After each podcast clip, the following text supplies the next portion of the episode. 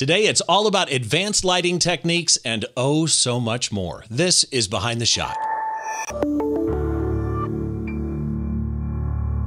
Hi, as always, welcome once again to Behind the Shot, the show where we try and get inside the mind of great photographers by taking a closer look behind one of their shots from conception to completion and all those stories and challenges that happen in between. I'm Steve Brazill, and today's show is something I have been I've been excited about. I've been nervous about uh, for a lot of different reasons, and you'll understand as we go through. So, let me first of all just welcome my guest to today's show. Mr. Joel Grimes, how are you, sir? Steve, I'm doing excellent. Thank you. It is, it is good to see you again. We met at WPPI, and for those people that did not see my WPPI 2020 recap, uh, you can head over to the website behindtheshot.tv and you can see it there. But I, I interviewed Canon was so gracious to me at WPPI. They reached out to me and just said, "We've got Canon Explorers of Light. You know, let's do some interviews." I'm like, "All right." That's and great. my conversation with you, I'm going to be honest, it's one of those one of those interviews I've done and I've interviewed hundreds of people. It's one of those interviews I've done that stuck with me. Oh, there, Oh, there's some things about the way you approach your art that is is just wonderful to me. So first of all, that was before COVID in Yes. February. I hope Yes. you're doing well. Yes, I'm doing excellent. Uh, I said just earlier, I before we got going here, I said that I've been working out. Finally, I was like a couch potato there. I feel uh, kind of sluggish, but I'm up uh, every morning working out, so I'm doing better. Well, and it, for those that weren't in the conversation before, he's running stairs. So Yeah. clearly, the rest of us are not living up to to our potential. Uh, Joel is based in Phoenix, Arizona. The West Side, And- yes. I, I I guess the first place I want to go is I think of you as a commercial photographer, commercial artist, but the truth is you shoot everything uh, from a subject point of view. How do you describe what you do? Well, in the early days, we kind of had to. I mean, the 80s when I started out, I photographed uh, tabletop stuff. I shot, you know, group shots. I did the Broncos team portrait for 10 years, the Rockies team portrait. I did board of directors annual reports. I was, you know, flown all over the world. You know, one company sent me to 200 power plants uh, in 50 different countries, or uh, probably at, at least that. Um, and so um, you, I kind of had to learn how to do all this. Now you got to understand, I came through the fine arts, so I got a degree, which. Um, So you're a trained photographer. Well, when I say trained, I didn't go to a tech school like Art Center or you know uh, Brooks Art Institute or one of those. I wanted to, but of course that was too expensive. And and uh, my dad, he didn't think uh, spending money on my education was a good investment because he was a fireman and he said, "An artist, forget that. I'm not going to waste my money." So I ended up paying for my own college, which actually was a benefit because I ended up having to scratch, claw, and fight my way through that to get. I was working construction. I worked for Bekins one summer, uh, moving furniture, and all in Arizona, which was like you know 115 degrees out and doing all that Right. stuff. But I went to Arizona State for a little bit. It's Um, Yeah, it's a nightmare in the summer. Yeah. uh, but I ended up getting a degree in fine arts, which, i- i- if I look back, which is really interesting, um, I was probably the most, well, let's call it the, the straightest looking kid in my class. Or, and you know, there was really artsy looking uh, students, and I was no rock star, I can tell you that. And I fumbled along, and I, I but, but um, one of the things that the fine art education got me was I studied art history. Now, um, if you think about that, um, especially when you look at the, if you look at my work, the Renaissance Baroque uh, painters, the Rembrandt crosslight, that crosslight look, really influenced me early on. So when I uh, graduated, I had no lighting experience, no commercial, you know, no introduction to commercial photography at all. Um, and um, but I had this art history and this uh, sort of like I wanted to be an artist. Um, I wanted to be creative, and I had this really hard working ethic. I, I knew that if I worked hard, I could, I could, I had a chance. Um, so I look back now and I see that there a lot of my friends went to Art Center. They went to Brooks. They went to Brooks, these- right. Yeah, and um, I look at my work and and I say that my fine art degree actually was a good thing because it it gave me a little bit different angle than a lot of the students coming out of these schools where they I don't say that I shouldn't say they all look the same, but they were getting a very technical education and techniques are actually easy. You can learn techniques. Being an artist is a whole nother thing. And having your work and you put it out there in the marketplace, and then someone says you suck, that's like I talk about being a human, and uh, you know we all we're all weak, fragile, and secure. All those things come into play. So so I think that my degree was the best thing for me. I had to scratch my way and claw my way to where I'm at today. But also, I know we're going to be talking about lighting, and not just lighting, but other things. I had to go and learn them on my own. I had to go and say, okay, here's a softbox. What does this thing do? Um, and my first lighting experience was one softbox, and I was taught to put it 45 degrees. My, my studio mate said, put it 45 degrees to the subject. And I looked at the light and I go, that's not right. And I go, because I'm looking at the Renaissance Baroque uh, painters as my guide, right? So I move the light to the side. I call it cross light. Um, I was speaking at Brooks. I, I, I, probably spoke at Brooks about 15 times, and I had all the students uh, one time as a big assembly, and all the uh, instructors were uh, in the back, and I got up and started talking about lighting, and I would say, "Oh yeah, the cross light or whatever," you know, and I'd show a picture, and they go, they were all kind of joking, uh, laughing because I don't know all the technical terms on lighting, but I know what looks good in a picture. And I have built all these lighting techniques that I didn't learn in a classroom, but I learned by looking at painters and then practicing a lot. You, you, you, okay. So there is so much to unpack in that that I love. And one of them is the technical people can learn, right? It's an ABC in a sense. People can learn technique, but the vision, the art, the creativity of it comes from here and comes from here. And that's where I think I said at the beginning, you you you have a, a, an interesting appreciation for the art of photography. You you have a different way of looking at it, and I think that art history background, like you say, understanding that the masters long before we were born had already studied this right. in a medium where it really matters because you can't just take another shot, right? You're right. painting with oil paints. Yeah. And understanding that and applying it on the fly to a subject, I think is what takes somebody, and I am not by any means a, a lighting expert, but I think it's what I see as a common thread between those people that tend to elevate lighting techniques to the next level. And it's that same kind of mentality. You, you have a quote on your website that I mentioned when we were in Vegas too. But this just keeps coming back to my mind. I don't think I'll ever forget this quote, and I don't want to mess it up, so I'm going to read it. For me, art is an extension of life. I believe my passion to create is built into my very DNA. Art is not simply defined by the finished product, but by the process one pours into the very act of creating. Mm. That, in combination with, I view myself as an illusionist creating images larger than life. Those two quotes together, along with what you just described as, for me, it wasn't, I had to know the terms. I would look at something and know if light was right. It's that illusionist, brilliant way of, of looking at, at how you do things.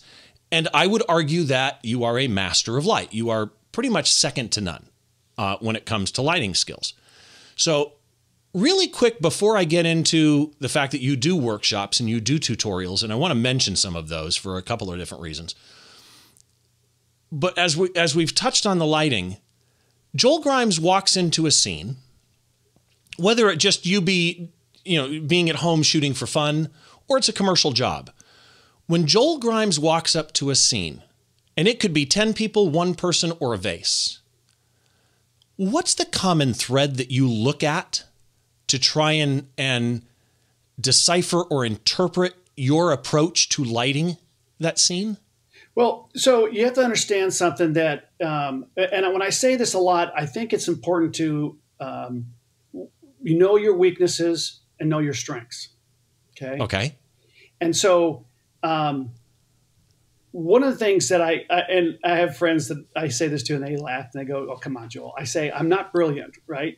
And I was barely a C student, so uh, academically I did not do very well. Okay, Um, and I'm no creative genius. And I, I don't know if I maybe I've met a creative genius here and there. I don't know if that's you know it's hard to, to know because often what we do is we look at someone's work and we say they're brilliant, they're creative geniuses, but really they, they got there because they spent 40 years developing. Right. It's look. the what is it? Yeah. The ten thousand hours to yes. perfect, or yeah. forty thousand hours, or whatever right. it is. They they put that time in to repeating the subject over and over, or their their skill set. And so I always say I'm not a creative genius, but I have something that a lot of photographers I think uh, are missing, and that is um, I I know that the creative process is not uh, to, to have success with a, say a photograph is you don't have to be a creative genius, right? And so, um, but I have a passion for the creative process. Okay, so that's to me. If I, I, always say, if I if I before I was born into this world, and let's just say I was, you know, uh, standing before God, and He said, "Okay, you have a choice, Joel. You can be uh, a creative genius, or you can have a passion for the creative process. You pick one." And I would hands down pick that I have a passion for the creative process because that's what keeps me going all the time is trying something new working something exploring something trying a new i get a new lens or a new technique problem solving. problem solving and i just go after it. Now here's a question that i ask myself all the time. I've been asking this uh, for years. Um, and of course we've had an explosion with the digital uh, uh, you know age that we're in now but um, uh, if i go and do a picture I asked myself, could I have done this, say, I used to say 10 years ago.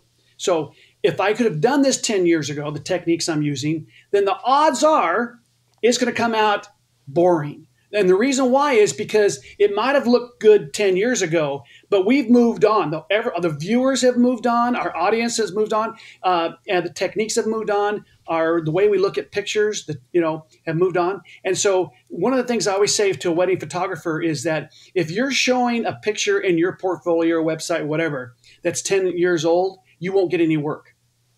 Because you got hairstyles, makeup styles, right. dress styles, all the techniques that we do today. And a lot of photographers, wedding photographers, call me and they go, I don't have any work. And I go, Can I ask you one question? Do you have any pictures in your portfolio that are over 10 years old? And they go, Yes. Get them out. Because yeah. get new ones in there and use the new techniques, a new uh, you know way of sort of exploring the creative process. And so I'm always trying something new. So you you know you know what's what's amazing. I get a lot of people that that that say this to me. They say, You're always at the front of the curve. I'm always at the front of what's going on, not at the back end of what's going on. And I go, That's not a mistake. I have to be at the front because I could never survive at the back end. I'm not smart enough or I'm not a creative genius. I have to be at the front, exploring, always trying something new. That that in and of itself, that right there, I think is, and that's actually kind of COVID centric in, in setting yourself up to succeed once everything opens back up again is understanding that yes, you may not want to run your your computer or your phone on the latest beta from a tech point of view. Being on the, the cutting edge may not be good for you. But being up in the front of that curve from a creative process point of view gives you a leg up because in essence everybody else is still shooting the 80s hairstyle. Yep. And right. and and the other thing too is is when that, I had hair, I should say. Yeah, well, me too. Yeah. Um, if you look at, let's say, my composites, and you say, um, well, you know, there's people are doing a lot better than you uh, today, Joel. And I go, absolutely. But 10 years ago, I was at the very forefront of it all. And every composite I put out there, people went, oh my God, that's incredible. Well, now I put out a composite, they go, oh, okay because I was at the beginning of that. Right. And then we're going to talk about this new image that I just did recently. And it's a new way of looking at approaching photography. Um, and, and so I want to be the one that's out there doing that before everyone else because that's the only chance I have of actually making a splash. And before we get into this image, I want to mention that Joel does workshops and video tutorials and master classes and just Joel's everywhere from an education point of view. And you even work some some very large conferences in Phoenix, as I recall. Um, but some of your class titles, the artist, beauty portrait, the retouch, dramatic lighting master class, master of uh, master the art of photography, a specific class just on that Rembrandt cross light, and even on printing and location portraits. There is so many classes that you have, and all the links to, to Joel's workshops and master classes are in the blog post at behindtheshot.tv. And okay. I highly recommend you go check them out. I'm not going to lie, I don't do lighting much. I photograph live music. Now and then I do portraits. I wish I was better at it. And I've been looking at your classes myself to try and learn more about lighting. I got to go check out some of the, the stuff as well because I've seen you speak. I know how you teach. And I'm anxious for those myself. There is there is a statement in those quotes that I read earlier art is an extension of life. Art is not simply defined by the finished product, right? But by the process that you pour into the act of creating. That mental approach to me is, is part of what separates um, a really good photographer, like you kind of said, the technical photographer. Photos are sharp, composition makes sense, image does or doesn't speak to you from the artist if you were to share one tip for upcoming artists that would help them grow more or learn more, the, the education hat on Joel Grimes, right? If, you were to share that one tip that would say, look, I understand you're starting out, you're not going to be perfect tomorrow, right? It's, it's a process, enjoy the process. What's the one tip you think would help somebody learn and grow more effectively? Well, okay, I, I, think that, like, say, when you go to a college um, that specializes in a photography program, um, and you look at their curriculum, and about ninety-five percent of it is all technical, technical classes. Okay, and so people usually start out there, and they get graded on their technical proficiency, and so when they graduate, they believe that technical proficiency will get them a lot of work, right? Okay, so they live in this world of it's got to be sharp, it's got to be in focus, it's got to be lighting balanced, correct. It's got you know all these things. They learned all Rule these thirds, you know, Fibonacci yeah, spiral, exactly. Right, and so so um, the the the reason why schools and most education uh, instructors stick with the technical is because it's two plus two equals four it's very well defined. Even though there's some things that are subjective, uh, you know, but it's more objective and it's it's it's easier to say to someone your rule of th- th- thirds is off or your whatever is uh, technically they can say something against it technically. The reason why they avoid the creative, artistic, the conceptual part of the creative process, whatever, is because it's like blowing with the wind. It's so subjective, and one person may be led down one path and and, and be all excited about that. Another person says that is that's the most boring thing I've ever seen. Right. right? And so when you start talking about concepts and the, the artistic side, it's harder to define and it's it's a lot harder to critique or let's say um, uh, it's easier to say a technical mistake, not a not a aesthetic mistake. Mistake. Okay. okay.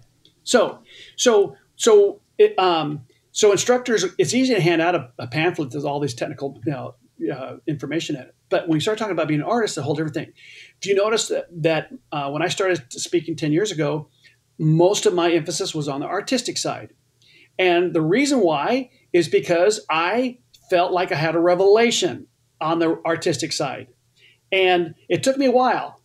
But the art, on the artistic side, I had to learn something which is very critical for every artist to learn. And that is, is that when I go and do something, um, I have to make choices.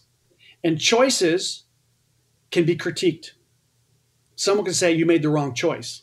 Right. Um, and so I had to learn early on that I have to live with my choices. I have to say, I made that choice because it was the in my gut, my intuition told me to do that. And so once I go and I say, I don't care about the critics, I'm going to go do what I want to do and then get to my end result. Now, uh, when you start out, your your maybe your technical skills aren't very good, um, and you're fumbling along and you don't know what to do, and you you know you you know it's a big mess. But with time, you start refining that vision and the choices you're making and the techniques, the, the technical side of it. And all of a sudden it starts coming together. And then you have this brand. It's called the Joel Grimes brand. Right. Because I got there because I didn't listen to the critics or I just said, okay, that's your opinion. Uh, you know, you suck, Joel. Okay, fine. Thank you. And I move on. And I don't every time I make a decision, I don't worry about whether or not it's the right one. I make the decision based on what I like. And so this, this is at, at first it's a little bit nerve wracking because we're so used to being uh, or making decisions based on what we are we're worried about other people's opinions, our professors, you know, our, right. our, our friends, you know, Facebook, Instagram, critics, or whatever.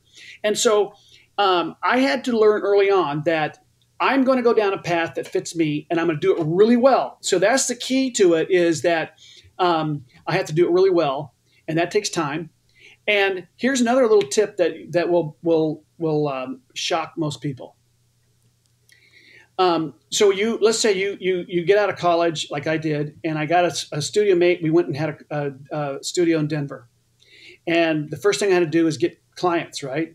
and I didn't know how to do that. And my my buddy uh, Steve did, and he he was a real good marketer. So he kind of set me up. The first thing I had to do is I had to make cold calls, and I hated cold calls, and I was all thumb. I mean, I'm all all uh, you know, I couldn't get it out right, right when I was on the phone, and um, my tongue felt like 50 pounds, and I had to make tons. I made 3,000 cold calls. I logged in 3,000 cold calls my first year, and I showed my portfolio 200 times.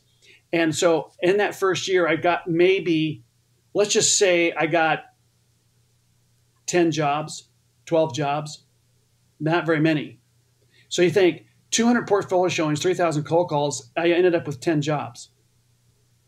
You say, that's pretty bad, Joel. Well, that's how you start out. Right. And, and so, um, and I, and so what happened to is I thought that number one, I had to get 50 jobs or 100 jobs. Well, 10 jobs, I didn't eat very well, but 10 jobs allowed me to survive the first year. And then the next year I got 20, 30 jobs and then you know, kept going. But what, so, but the other thing too is, um, my friend Steve told me this, is that you can only handle so many clients. You don't need to win over the world. So Ooh, if you think that's about, good. Yeah. So if you think about that, that I had to do a lot of cold calls, a lot of portfolio showings, but I only needed so many jobs, not a ton. And then once I realized that not everyone's going to like what I do, so I knock on a door and I show my portfolio and they go, "Oh, thanks for coming." And I I'm out the door. I go, "I'm not crushed by that." Because I know I only need 10 jobs or whatever. And if I just keep knocking on doors, I'm going to get more work. So I always tell people that are starting out this you don't have to win over the world. Um, and we we look at someone like I always use Britney Spears as an example because I've never bought one of her songs or albums right. or whatever. I've never even listened to a full song of Britney Spears. I've seen bits and heard bits and pieces of Britney Spears over news, or whatever, but I've never listened. But I know who Britney Spears is. Now, um, now I always use Ray LaMontagne. I love Ray LaMontagne. He's a raspy singer songwriter. I say I've got every one of Ray LaMontagne's albums, and I listen to him when I'm on the road. I love it. And a lot of people don't know who Ray LaMontagne is. But Ray LaMontagne makes a very good living with people like me that love him. We went to I actually went to one of his concerts and it was it was a big it was like five thousand people. So he's filling out uh, these uh, venues. But what I'm saying is is you don't have to be a Britney Spears. You can do what you love and make a good living with a small audience. And, and so, yeah, go ahead. No, no, I was just gonna say that's such a key point though, in that you only have to be you and the audience will come to you. It's it's Absolutely. an amazingly freeing thing. Absolutely. To be able to look at a potential client, one that you may have actually wanted to work for, and be able to say to yourself, you know what, it's okay. I'm just not right for them. It's Yep. nothing personal. It's just not my voice isn't the voice that they want to hear. And it, and and what you were saying, uh, for some odd reason, the Beatles came to mind. If the Beatles listened to the critics, the White Album would have never been made. Yep. Right. So you, finding your own, I'm going to say photographic, but in essence, artistic voice is in essence a skill in and of itself. I I uh, do judging at local small image competitions, and I tell people the, the benefit to that is you can sit in the back of a room at an image competition or a WPPI image competition, which I think you've judged, haven't you? I've done them, but so many judging things. Yeah. You can sit in the back of that and yell at the judges, going, You're an idiot. You don't understand my art. You can do that all day long.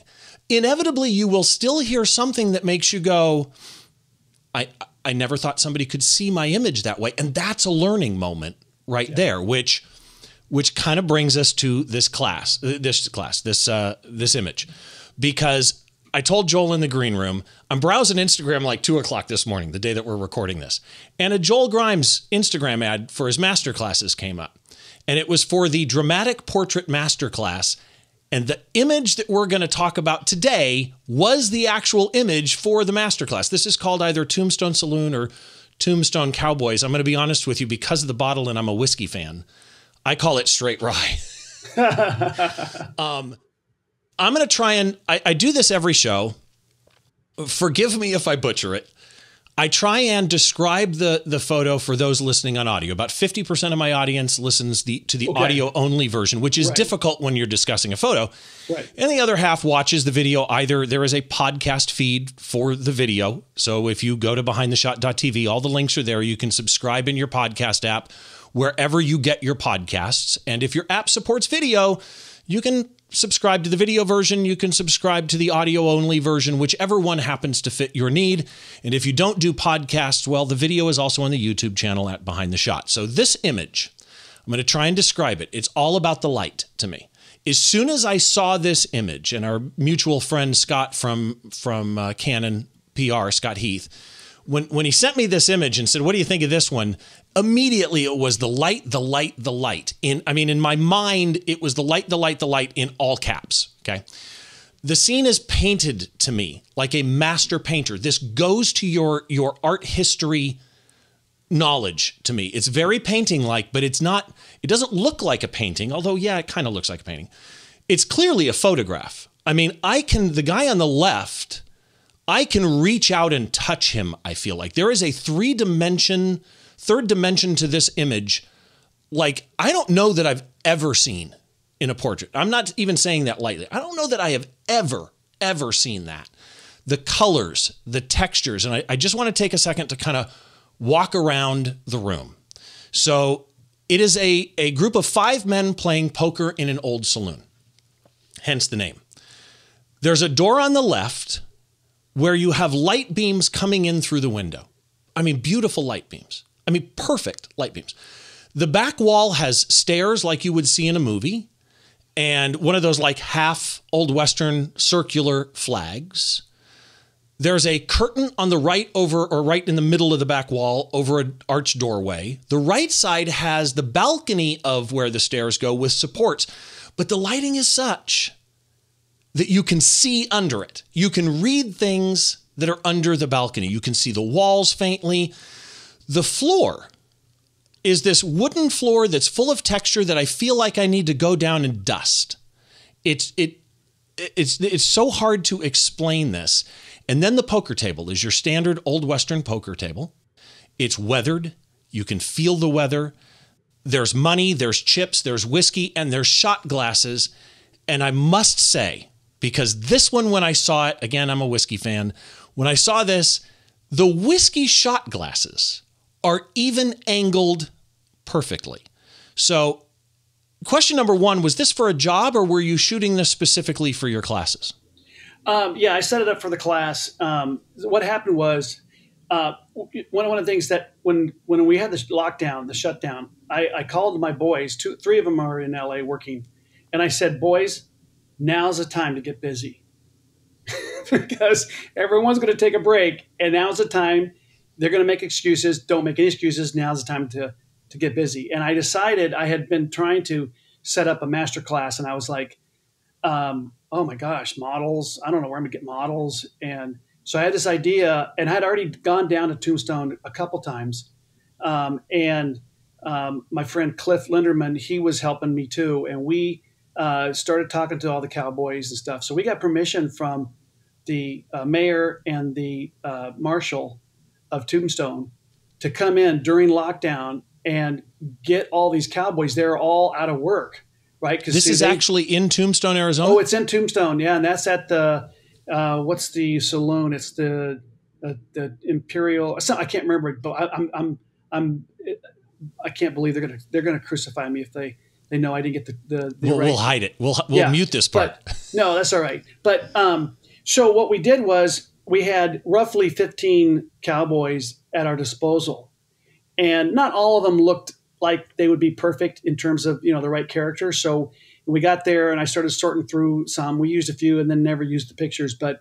Um, I got my my best characters, and then they they had this. You know, they said, "Well, we got a saloon that you can shoot in," and, and so everything's locked down, right? So I had, if it wasn't locked down, I would have had to try to shoot this thing at like late, I don't know, early morning or something when it was closed, Um, because they also you know serve food there and stuff. Uh, they have tourists come in all the time, so we really hit a jackpot with, um, you know, the the subjects, the location, uh, the the cowboys. It was like it just fell into my lap, and and I I laugh at it because, you know. Uh, yes, I try to do my social distancing. We, we posted a few of these images uh, just behind the scenes, and we were wiping down everything. But a few people got they went berserk and said, "All right, you can't be shooting during lockdown." But we we we kept our distance. We didn't shake hands. We know no kissing, no hugging.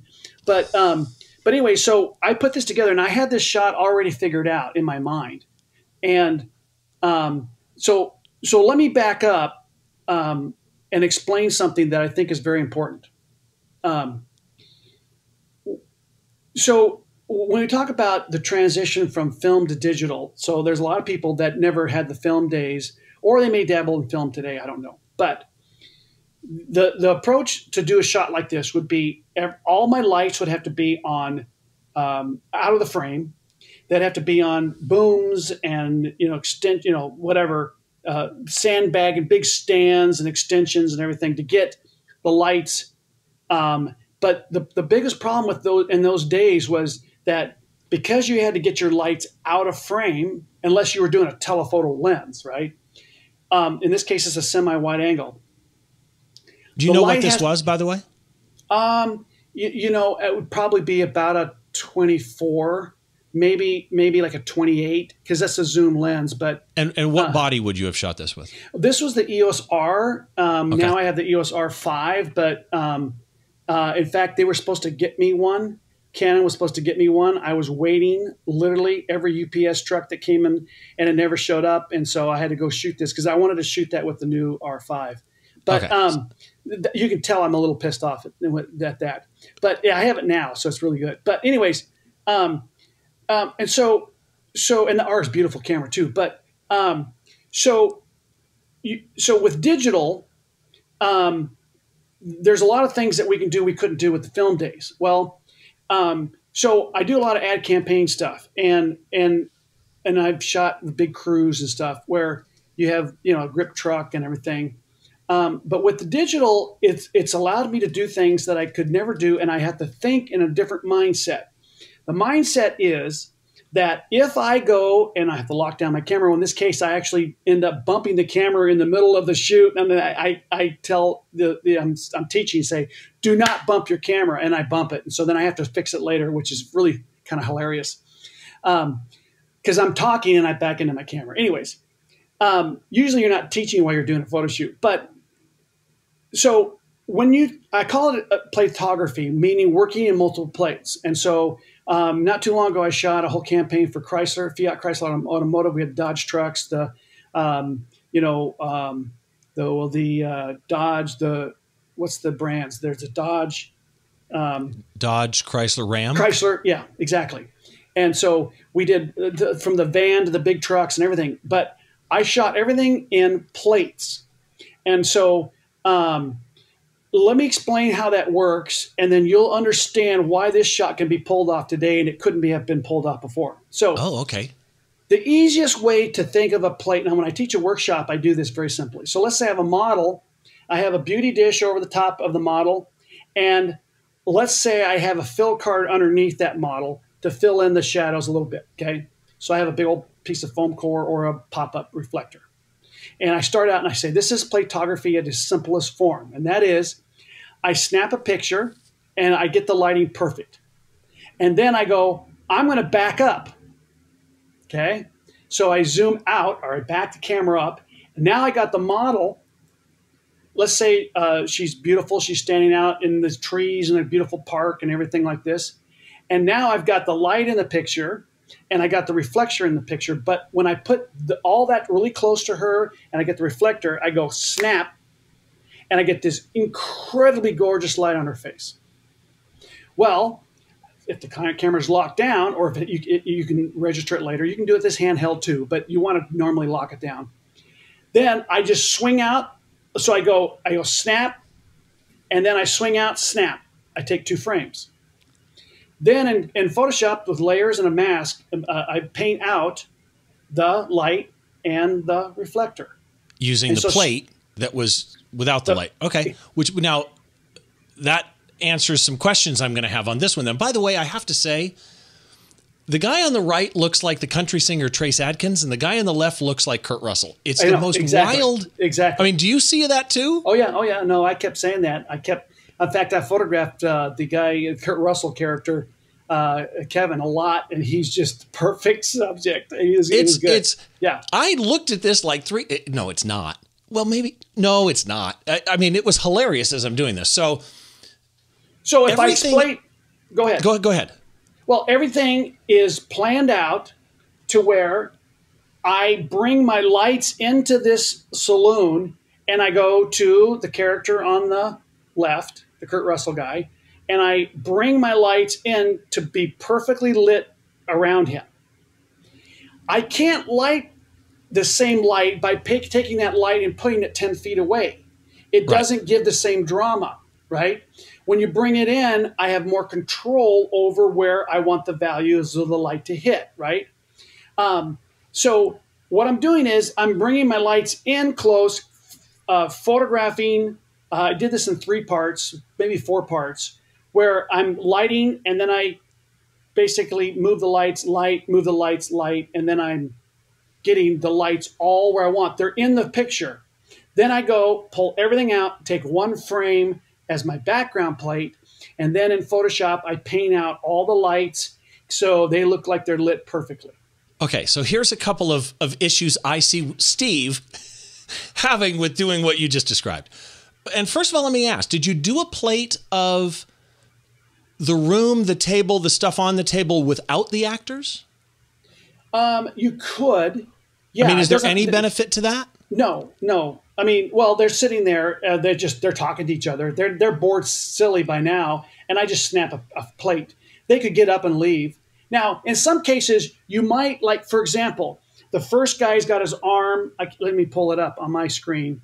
Um, and the the guy behind him there's a connection there between the guy in the hat looking at him yeah in that case i might say um, you know when i do the first lighting then i do the second lighting i don't have i say you can move your head but don't move your arms because they're connected okay and that was going to be one of my questions was i can envision you doing the plate of the room after all the lighting's been removed and then a shot with the lighting close up on five different people. So there's six different shots there.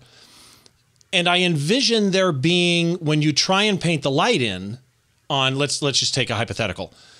You're now trying to paint the light in on the guy on the far right, the Trace Adkins guy, and his head not being in the same position as you're trying to paint it in. At that point, do you just replace his whole head with the lit shot? Okay, so so the only issue I have is if there's two moving parts. Okay. That, that so cross. The background's not moving. He's moving his head, but the background's not moving. Right. So I do the background plane. I just paint him in, and it, it's just seamless.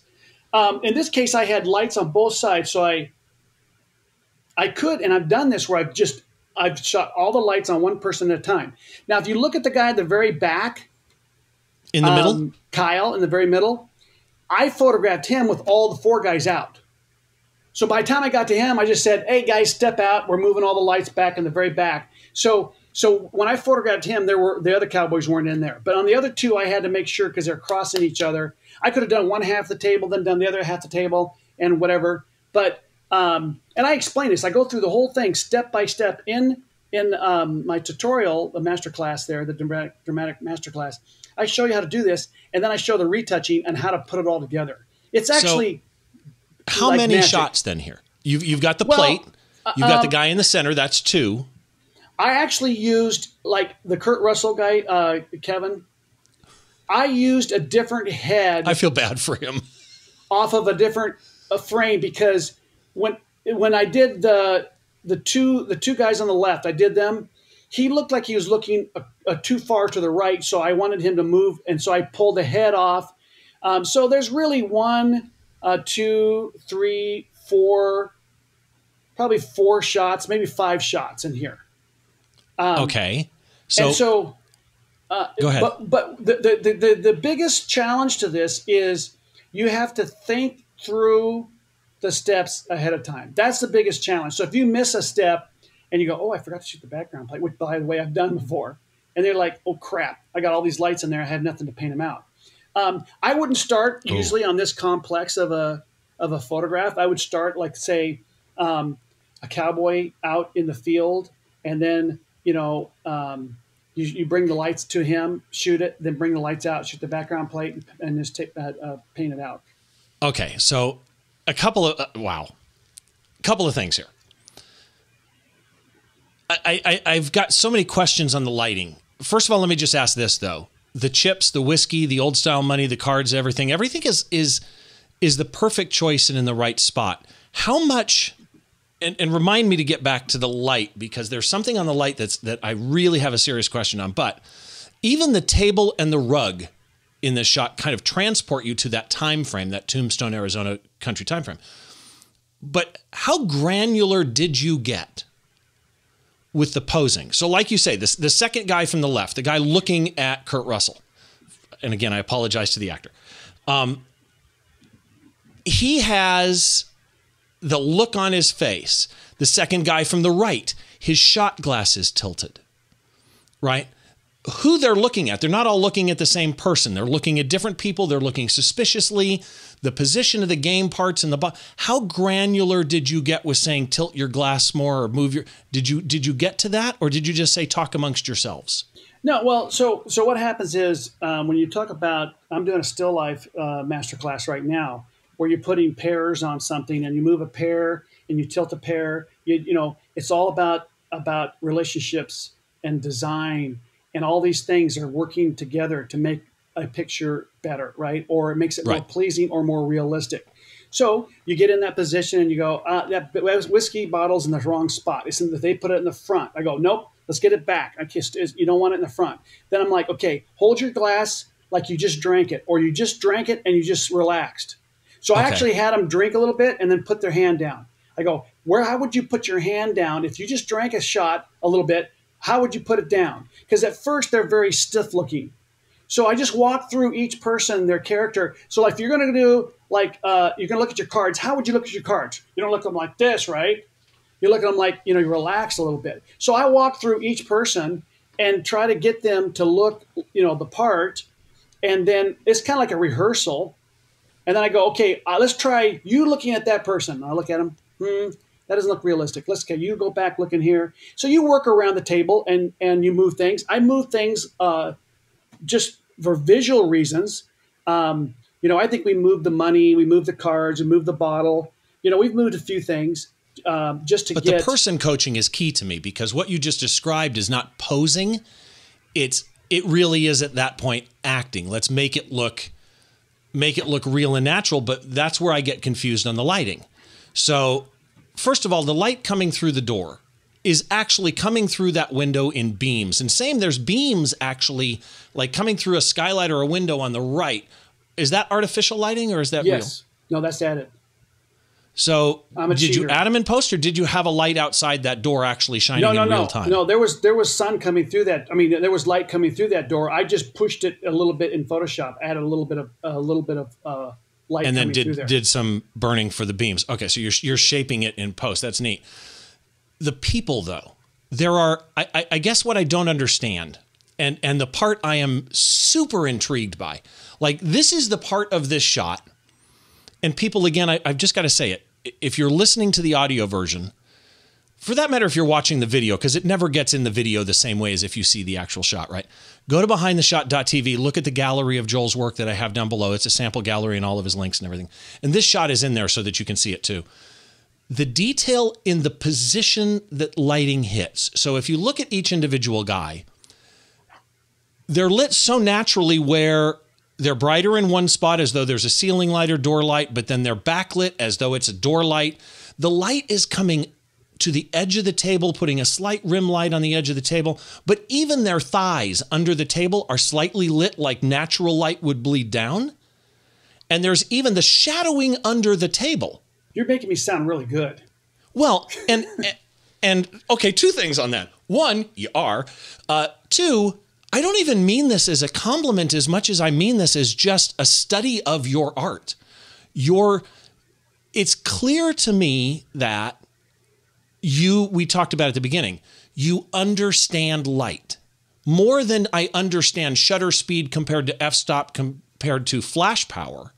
You understand light. But here's the- because here's- if you look at the shadows under this table there are boots that are lit up in just the right way that it's real i mean you believe you could be there so how did you get even if it was just you were right lighting just the guy in the right right how do you light him in such a way that the bleed of that light lights his face as a key light, but then the back of his hat is lit and his sleeve is lit as though that door light is hitting him. But then he's still got light on his pants. Okay, so it's so let's just let's just let's look at lighting. Uh, break it down. The simplest. I feel like I sound like an idiot, but this is No, no. fascinating to me. No, because well, you won't believe how many years I've I've looked at lighting as such a mystery, and I've studied it as hard as anyone could probably study it. And the, and the reason is I wanted to get to the point where I could envision something and then get it to happen. Right. So, um, if you think about how light falls, that's the first thing. So if you if you've ever tried to like take a person in a white studio and then drop them into a scene, a composite, and add a shadow to that subject. Okay, that's a good exercise. That is hard because number one is we don't necessarily look at shadows as a daily observation. We're not like, oh, look at that shadow on that guy coming off, you know, off the, on the sidewalk. So we don't really know how shadows fall. Uh, we don't. We're not. We're not an expert on shadows, right? So what I had to do is when I started building composites, I had to go look at real photographs of a shadow and go, okay, that light, the sun's coming, that's casting a shadow, and it, it's got a little soft here, but a little harsh here, and it's, you know, and I had to look at the real life shadow to go and fake the one in in post. Which explains something here. Shadows are where they're supposed to be. Well- they're not where they're not supposed to be. Okay, so so really, what what I would say is lighting is taking and let's just get let's say my nose. Okay, so I put a light over that right here. I got a light right now. If when I raise this light, what happens to the shadow on my nose? It gets longer. elongates. Yes. Okay.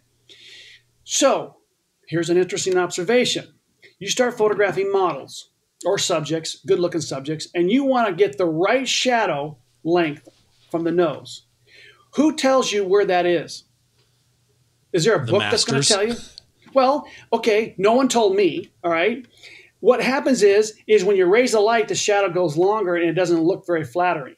So you shorten the shadow, it looks better. If you get too short, it looks like a like a, a rim light. I mean, a, a ring light.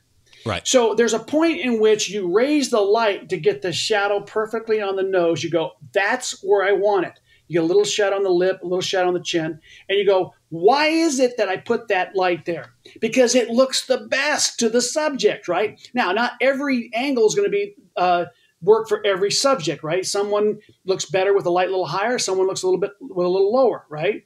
Usually, what happens is if you if you're my age and you're all crinkly and raggly, you put it as low as possible because it hides all the flaws. Right. But what I'm saying is, is you have to become uh, an expert on where the shadows fall, and so and how far you take a softbox from the subject. You have to be an expert on saying, okay, if I take a three foot modifier and I back it up 15 feet, it's going to be super harsh to my subject.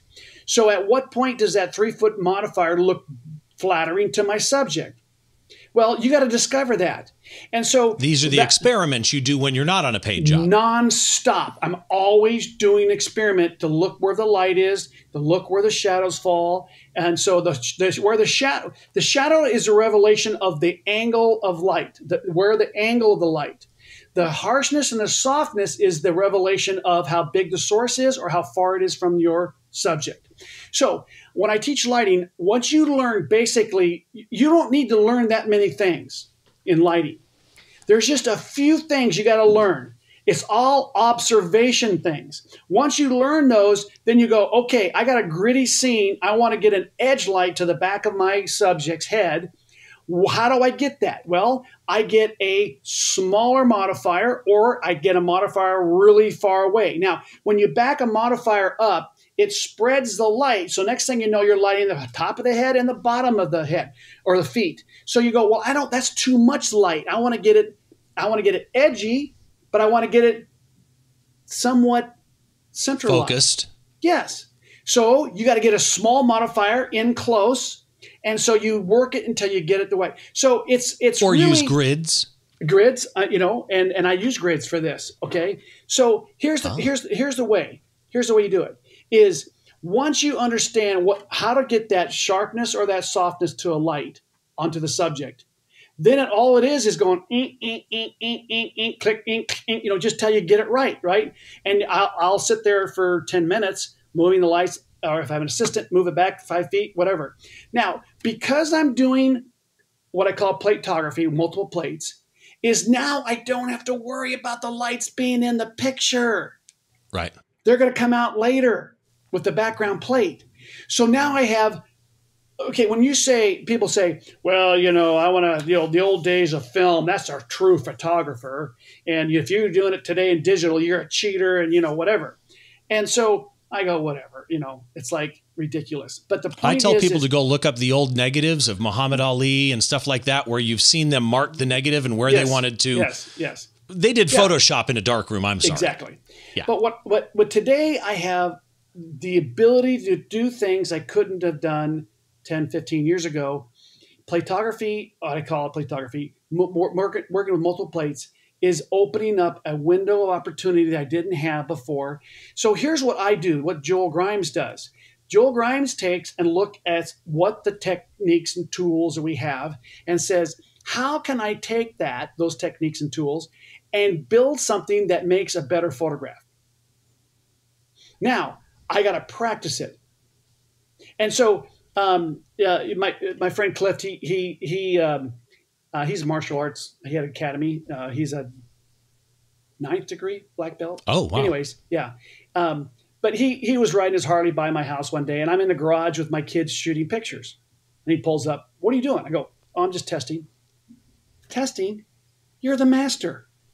What are you testing? I go, well, I'm backing my light up uh, this modifier uh, uh, uh, another foot and seeing what I get. He goes, what? And I did a whole series of the refugees down in uh, Mexico with that lighting. I, what I did was I wanted, the, instead of having a beauty dish 24 inches from my subject, I wanted to do it about 32, 36 inches, which gave you a little snappier look. And I wanted to see what that looked like because I didn't want to make the my subjects, you know, I wanted a little edgier look to it, right? So I wanted to, before I take my trip, I want to know exactly what I'm getting when I show up. There's no testing on the it's spot. a formula at that point, yeah. yeah. So, so, uh, and this is what Cliff's, he was, he starts, he gets on Instagram. He goes, this is why Joel's the master. He's always testing.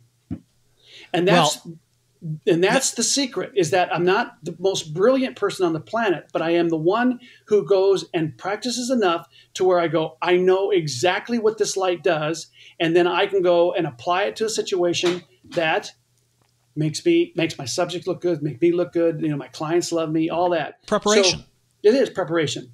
Um, what, what had, modifiers? What modifiers would you have used on this shot, by the way? So on the overhead light. So you ask about the overhead light. So what I did was I took a boom and my my 24 inch beauty dish, the Joel Grimes beauty dish that I I helped design with Westcott, and I ran it straight up over the top like it's a, a light that's going to be hanging from a ceiling, right? Like a bar so, light. Okay. Bar light. Yeah. So that's my first light. I go and I fire it off and I get that until I like it. And then all I have now is the edge lights. Look at the guy, uh, Kevin, the Kurt Russell character. Look at his coat. Yeah. Oh, that's oh, yeah. not a, that's not an accident. So I want to get I go I shoot that, I get that, I move that light until I get those ripples in his coat and the highlight on the back of his neck. All that has to be perfect. And then I go and I shoot a light on the next guy. And I get the light on him on his cheek on his cheek. I don't want to overlight him, right? So what I'm doing is I'm moving that light until it's raking across his face and then I got lights on the other side doing the same thing to the other guy. So it's really, it's just really. So it's uh, a beauty dish above, and then all soft boxes. Well, it's it's um, small soft boxes, and um, which were they're like they're let's see they're twenty fours. No, well they're, they're uh, nine, 18 by twenty fours. Okay. With grid with grids on them. They're just small right. little soft boxes, and they're right out just outside of each one of their heads. And then I had uh, a grid, of, just a regular standard grid running across his coat and his arm. Because when I first set it up on his face, I liked it, but it wasn't lighting his leg. It, the leg was dark. I think I lit the guy on the on the right. I think I added a grid on his leg too. So yes, those those those um, you know that was intentionally uh, to get some detail underneath the table. Um, but here's the thing: I, what I don't want people to um, walk away going, "Oh, Joel, he is so brilliant and meticulous and that's you know no it's really just going in there and um, it's many years of shooting yes but it's not as scripted and it's just I, I, snap it and i go oh you know what? Let's get a little light on on the leg you know well see and that's the key to me though yeah. is while i do think you're brilliant at light uh, in in you know all honesty that doesn't necessarily mean you walk into this room with your eyes closed, set up lights, and take one picture, right? Yeah. Even even a Joel Grimes has to assemble the parts and assemble the scene and create the scene that happens in front of him. And that's where that experimentation comes in. And, and again, I don't do a lot of flashlight, but the times that I, I have, I get the safe shot that I know the client will be happy with. Yeah. And then I go, Do you have time for one more? Yeah, play And they never need to see it, and it can be total crap, but I can study it on my computer later to go, okay, it's total crap because, and I can learn from that by by just a little bit of experimentation here and there. When when you do get this though, you go back to your computer. I'm assuming your Lightroom and Photoshop. I just do Bridge and Photoshop. Yeah. Okay. So I don't I don't use Lightroom, but a Bridge. Same. It's the same engine that runs Lightroom, but yeah. Yeah, camera raw. Yeah. So my last question on this shot, and there may not be an answer to this, and it's probably the lighting stuff that we talked about. But my God, man, how do you get such a 3D effect? Well, okay, so um, let, us go back to another thing, which is really bizarre. Okay, so I'm colorblind to the point where I don't see green, I don't see reds very well. Uh, so, exact same. Okay, um, so when black and white uh, darkroom days, uh, I was in heaven. Uh, loved the tones, looking at tones, values, and so the the the key was Ansel Adams' zone system. The, the key was to get as much detail in the highlights as possible and the much detail in the shadows as possible with a smooth gradient values uh, representing the, the whole picture okay that was that was a goal so if you if you if you uh, eliminate the midtones you get this you know very contrasty picture. Right? That could work. That could be your goal. But I'm just saying, the goal in the back in the days of film, dark rooms, whatever, it was to get a print that just like had all these tones to it, right? And so if you didn't do it right, you could tell mm, that's just not quite there, right? And so I, that, I lived in that world for many years. Of course, I did color, but color was just processed and it was sent to the lab. Lab. Uh, then the uh, lab would make a print. Um, I did some color printing in college as for a class, and I had to have a my, my one of my buddies uh, actually do the color balancing for me, and so he'd say too green. I go in and take the green out. So I don't see That's, green that's at the one that happens to me all the time. Is Yeah. I'll call my wife in and go, "Honey, what do you think? I love this," and she'll Yeah. go, "Why are they green?" Yeah. No, green, I don't see at all. So um, you, you and I are probably very similar. Now, so back up for a second here. We're making a transition into Photoshop, uh, digital. And here I am going, oh my gosh, how am I going to survive doing color balancing in Photoshop? Well, there's, there's, there's, there's a, a benefit to uh, being colorblind and going, I can't accurately do skin tones. I can't I can't balance skin tones to look, you know, like like they're supposed to. Okay. And so what I did was I went in and started creating a look, Joel Grimes look, desaturating different techniques, and then I end up with a picture that's not color balanced, right? You you, you don't see it. That's not what you see in real life, right? And and the reason why I get away with that is that a photograph is not reality. And so if you are stuck with, uh, you're doing beauty portraits, beauty fashion, whatever, and you're trying to get everything perfect color, you'll never get it. In fact, um, there's there, there's it's impossible to get a photograph uh, skin tones to look like in real life. It's just impossible. We, we our eyes see you know millions of colors transitions and, and in Photoshop we don't have that. So so because I said from day one, I can't color balance an image and I don't care. I'm just going to do what I want, what, what, I, what my intuition tells me looks good. And therefore, I build this look, the Joel Grimes look. And it's the, the colors are kind of like warm, muted, whatever. But, but if you really look at it, it's the tones that are that are singing because that's what I lived in for all those years in black and white is getting these tones and, and all these values to have transitions. Now, the the Rembrandt when you look at the, the, Rembrandt triangle or the Rembrandt when he did his portraits in the Baroque uh, Renaissance time period, is if when you looked at the the time period prior to that, which I've forgotten now because I got a D minus in that class, um, but they had flat two dimensional paintings, and then they, that there was explosion during the Renaissance, the Baroque time period, where they went to modeling their subjects with crosslight, which had a shadow on one side, a highlight on the other, and it brought depth to the painting. And that was a huge jump from what they were doing before. Well, the same thing applies with a photograph is that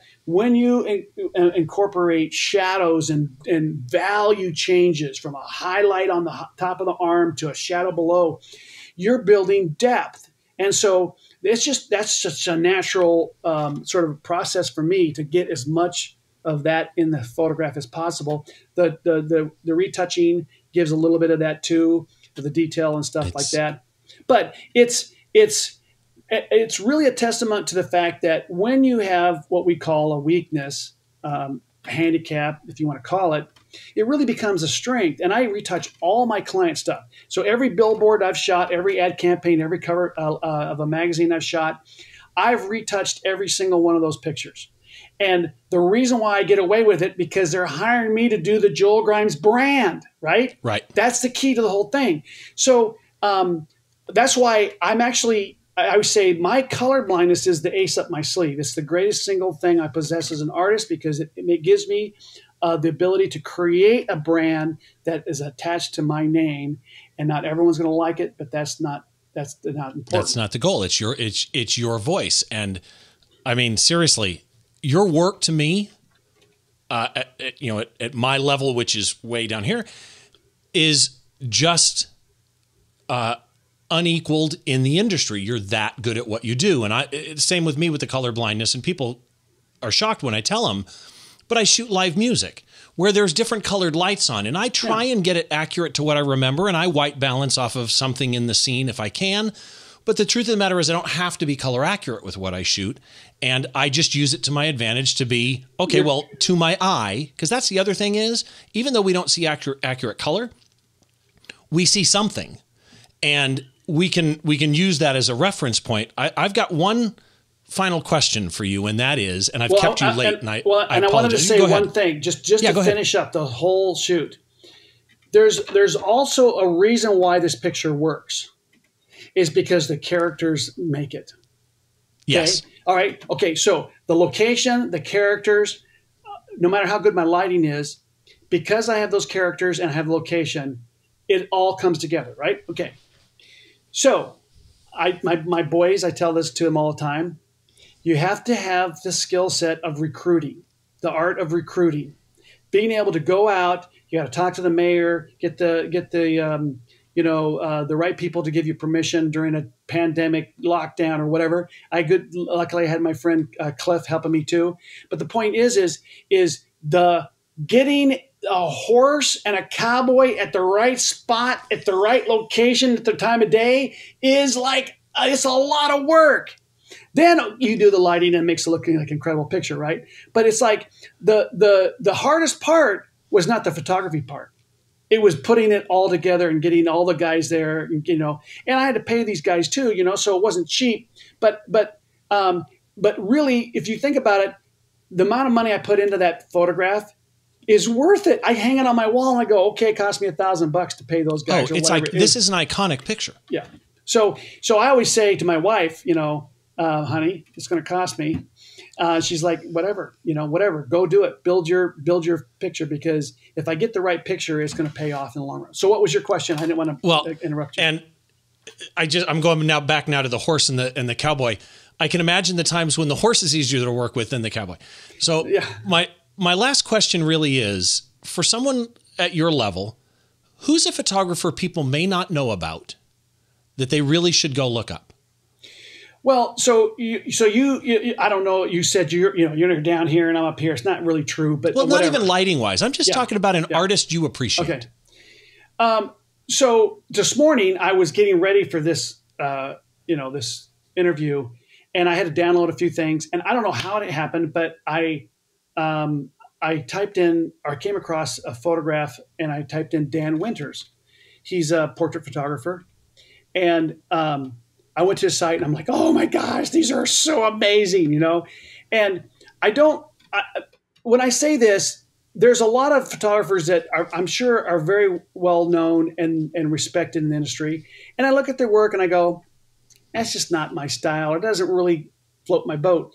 And then there's some others that I go, oh my gosh, I went, this guy is so good or this gal's so good, right? And so th- there's times I am, you know, my jaw hits the floor and I look at someone that's really good at something. And and um, so Dan Winters, I looked at his stuff this morning. Um, there's uh, there's others like I still go back and I look at like Irving Penn's work. I look at um, Albert Watson's work.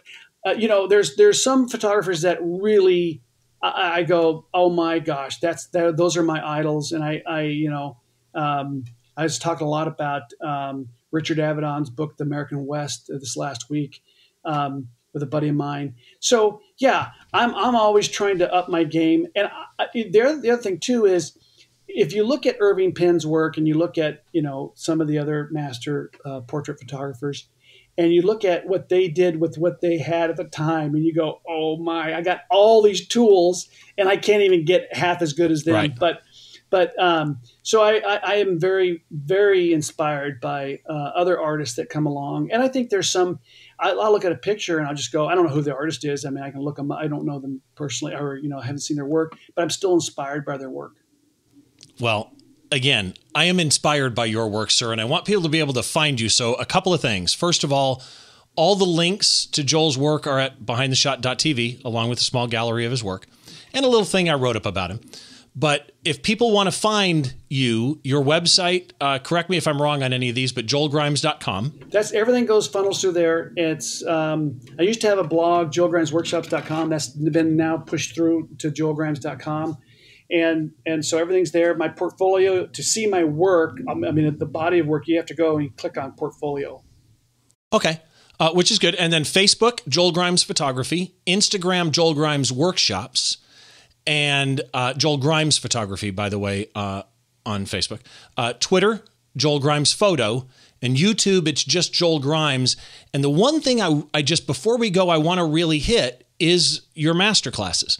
Because again, as I as I went to see, when you just go click courses, you got to go to all courses. And when you see all courses, you'll see the breadth and depth of the type of classes that Joel teaches through downloadable videos.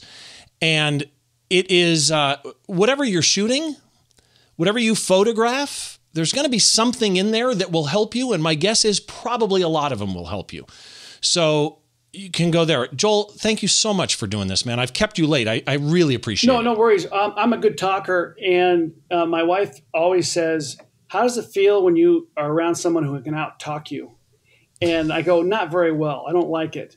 But uh, uh, no, it's always fun. It's it, it, I learned something. I always learn something when I get a, a chance to talk to people, and um, I'm ready to go out and create some new images. Well, uh, again, to my guest today, Joel Grimes. It's joelgrimes.com, G R I M E S, J O E L, grimes.com. And go check him out. Head to behindtheshot.tv. You can see again the gallery there, the bit that I wrote up, and all the links are there to YouTube, to his classes, to everything that I could find on Joel. I put there. Uh, before I go, a couple things to remind you of. I do the image critique shows with my buddy Don Komarechka, the macro genius. I do those once a month. Make sure that you get involved in that. If you're interested in having your images critiqued, all you got to do is go over to the Behind the Shot group on Flickr. You can use a free Flickr group for this join the behind the shot group submit your images and that's just playing along and joining the community i don't want to critique an image if you if you're not ready or mentally set to have it critiqued so if you want it critiqued all you got to do is add the flickr tag bts critique and once that tag is in there, we find it. We use those once, once a month to uh, do our critique shows. Those are streamed live to the Behind the Shot YouTube channel. Again, if you are interested in downloading this podcast as a podcast per se, you can get it wherever you get your podcasts. It's available in an audio only version, but we are discussing a photograph. So I do recommend you try the video version, see if you like it. As long as your podcast app supports video, you can get the video through that. Apple Podcasts, for example, does. I use RSS Radio. You can also get the videos at the YouTube channel at Behind the Shot. And that does it this time around. To everybody, once again, thank you so much for watching Behind the Shot. It's behindtheshot.tv. You can find me at stevebrazill.com or I'm at Steve Brazill on Instagram or Twitter. It's at Behind the Shot TV, Instagram or Twitter for the podcast. This is the show where we try and get inside inside the mind of great photographers, like my guest Joel Grimes, to better understand the choices that they make and how they actually photograph a scene. We will see you on the next show.